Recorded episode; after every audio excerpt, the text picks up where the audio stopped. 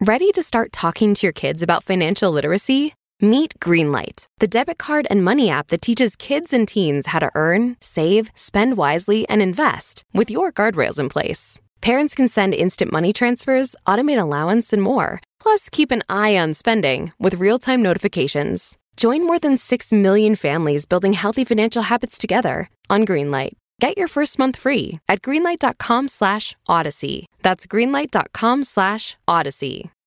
A note to our listeners this episode of The Daily Crime discusses suicide. Stay tuned to the end of the episode to learn who you can reach out to if you or someone you know needs help. Coming up. This is a pretty serious case. I mean, first degree murder can be a, a capital crime. For Vault Studios, I'm Will Johnson. You're listening to The Daily Crime. Just after Christmas, we learned of this story from our partner station KTVB in Boise, Idaho. A 19 year old man is charged with assisting suicide after another man was found dead in Star early Sunday. So we're taking every word that he's telling us and we're, we're uh, taking that into heart. And then we're doing everything we can to verify that that's the truth. And right now, that's kind of where we're at. We're just trying to make sure that we cross our T's and dot our I's on everything that he stated so we know exactly what happened that night. Not only for, for us as a, a community, uh, but also for family members that are, that are involved and uh, that we want to make sure we bring them closure as well. And at the time of that report, Dakota Honeycutt was facing charges for allegedly assisting in that suicide. Interesting to know under Idaho law, a person can be found guilty of felony assisting suicide if they knowingly provide the physical means or participate in a physical act by which another person ends their own life.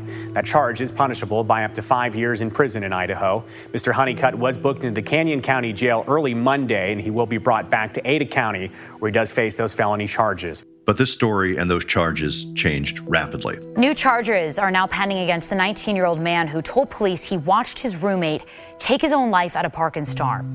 Investigators now believe Honeycutt did not tell them the truth about what happened. During an arraignment today, prosecutors said they'll charge Dakota Honeycutt with homicide.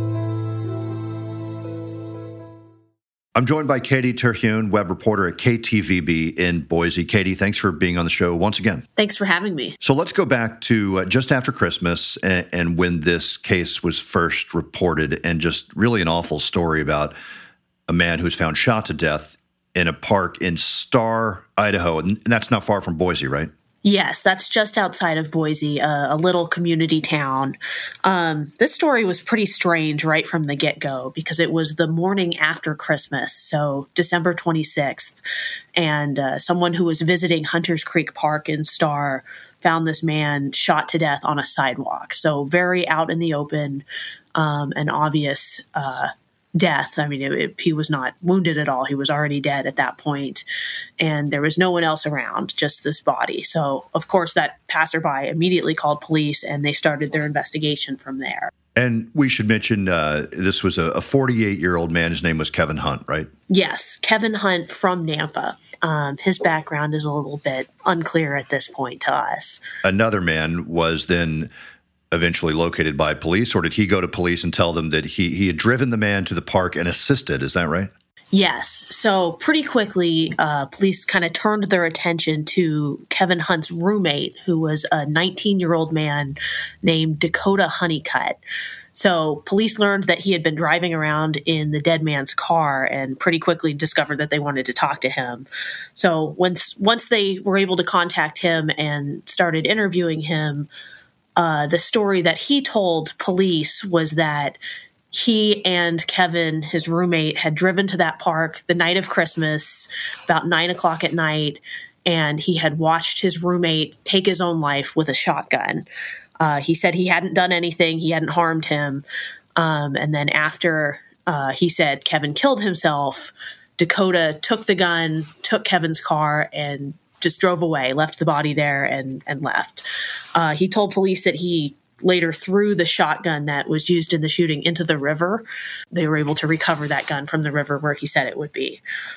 So, uh, pretty soon after that, Dakota was arrested on a felony charge of assisting in a suicide, which is actually illegal in Idaho. That was kind of a surprise to me because, um, at least from his story, uh, you know, he didn't shoot him. He didn't pull the trigger, is, is what he told police.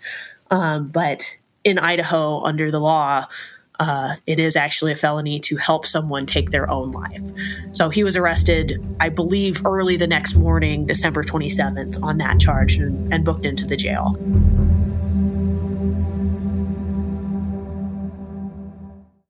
Eventually, the charge that Honeycutt was facing changed to a murder charge, right? And that didn't take long. Yes, that's correct.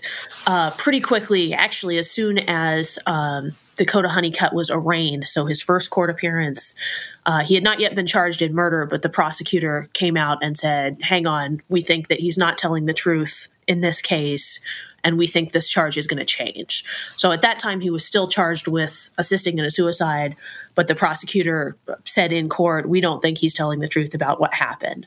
And then uh, just pretty soon after that, um, earlier this month, uh, they officially filed first degree murder charges. And that indicates that they think that Dakota Honeycutt was the one who shot and killed his roommate. And did police or the prosecutor give any indication of why they had made that change or why they didn't believe his story? I think it came down to they did more investigation after that initial interview with him, and then also the autopsy. You can typically tell in an autopsy whether um, you know something is a suicide or a homicide just based on trajectory and, and positioning. Uh, and things like that. So I, I know it was after the autopsy was completed on Kevin Hunt that they noticed some holes in the story that Dakota Honeycutt had given police in terms of whether or not his roommate took his own life.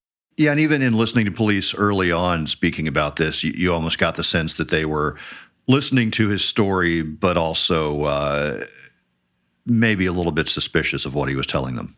Yes, I mean from the get go, that's kind of a, an odd turn of events. It would be unusual, I guess, for someone to watch someone commit suicide and then leave without calling anybody, without telling anybody. Um, at that point, uh, you know, if you did see someone commit suicide, the thing to do obviously is to call 911 not leave with their car and take the gun and leave the body behind so i think pretty much from the get-go police had some more questions that weren't answered by that interview with dakota honeycutt and do we know if he is sticking to his story at this point or any plea he has not made a plea. I believe after he was confronted, um, after police came back and were like, hey, this is, you're not telling us the truth. He didn't shoot himself, and we know he didn't shoot himself. My understanding from prosecutors is that he did admit to shooting his roommate. Do we have any idea? I'm, I'm imagining it's too early, or we haven't heard any, about any type of motive or why this would have happened. No, I we haven't heard anything on a motive at all, and it's a little bit of a strange case because it's a, it sounds like Dakota Honeycutt had not been in town that long, had been living with Kevin Hunt, but it's not clear how those two know each other or how they came to be roommates or what the relationship between them was. And uh, the other odd thing is neither one had ties to this park. So police haven't been able to figure out why they went to a park in Star specifically from Nampa where they lived, which is a county over. It's it's not a place that either one had a connection to, and it's not uh, you know a normal place for them to be on a drive home from work or or just driving around their own neighborhood. And in addition to first degree murder, Kevin Hunt is facing other charges now, right? That's correct. He's also facing a charge of grand theft for taking Kevin Hunt's car and destruction of evidence or concealment of evidence. And that uh, goes to throwing the gun into the river, removing the gun from the scene, and uh, trying to get rid of it. Dakota Honeycutt is behind bars now, right? That's correct. He's held on a pretty high bail. Uh, so it's unlikely he'll be able to get out ahead of his next court hearing, which is going to be January 31st. And this is a pretty serious case. I mean, first degree murder can be a, a capital crime. So uh, if he is convicted of that murder, he could face up to life in prison without parole or the death penalty if prosecutors seek it. All right, Katie Terhune, web reporter at KTVB in Boise. Thanks again for joining us. We appreciate it. Thank you. An important note on this story if you or someone you know needs help, you can call the National Suicide Prevention Lifeline. That number is 800 273 8255. Again, 800 273 8255.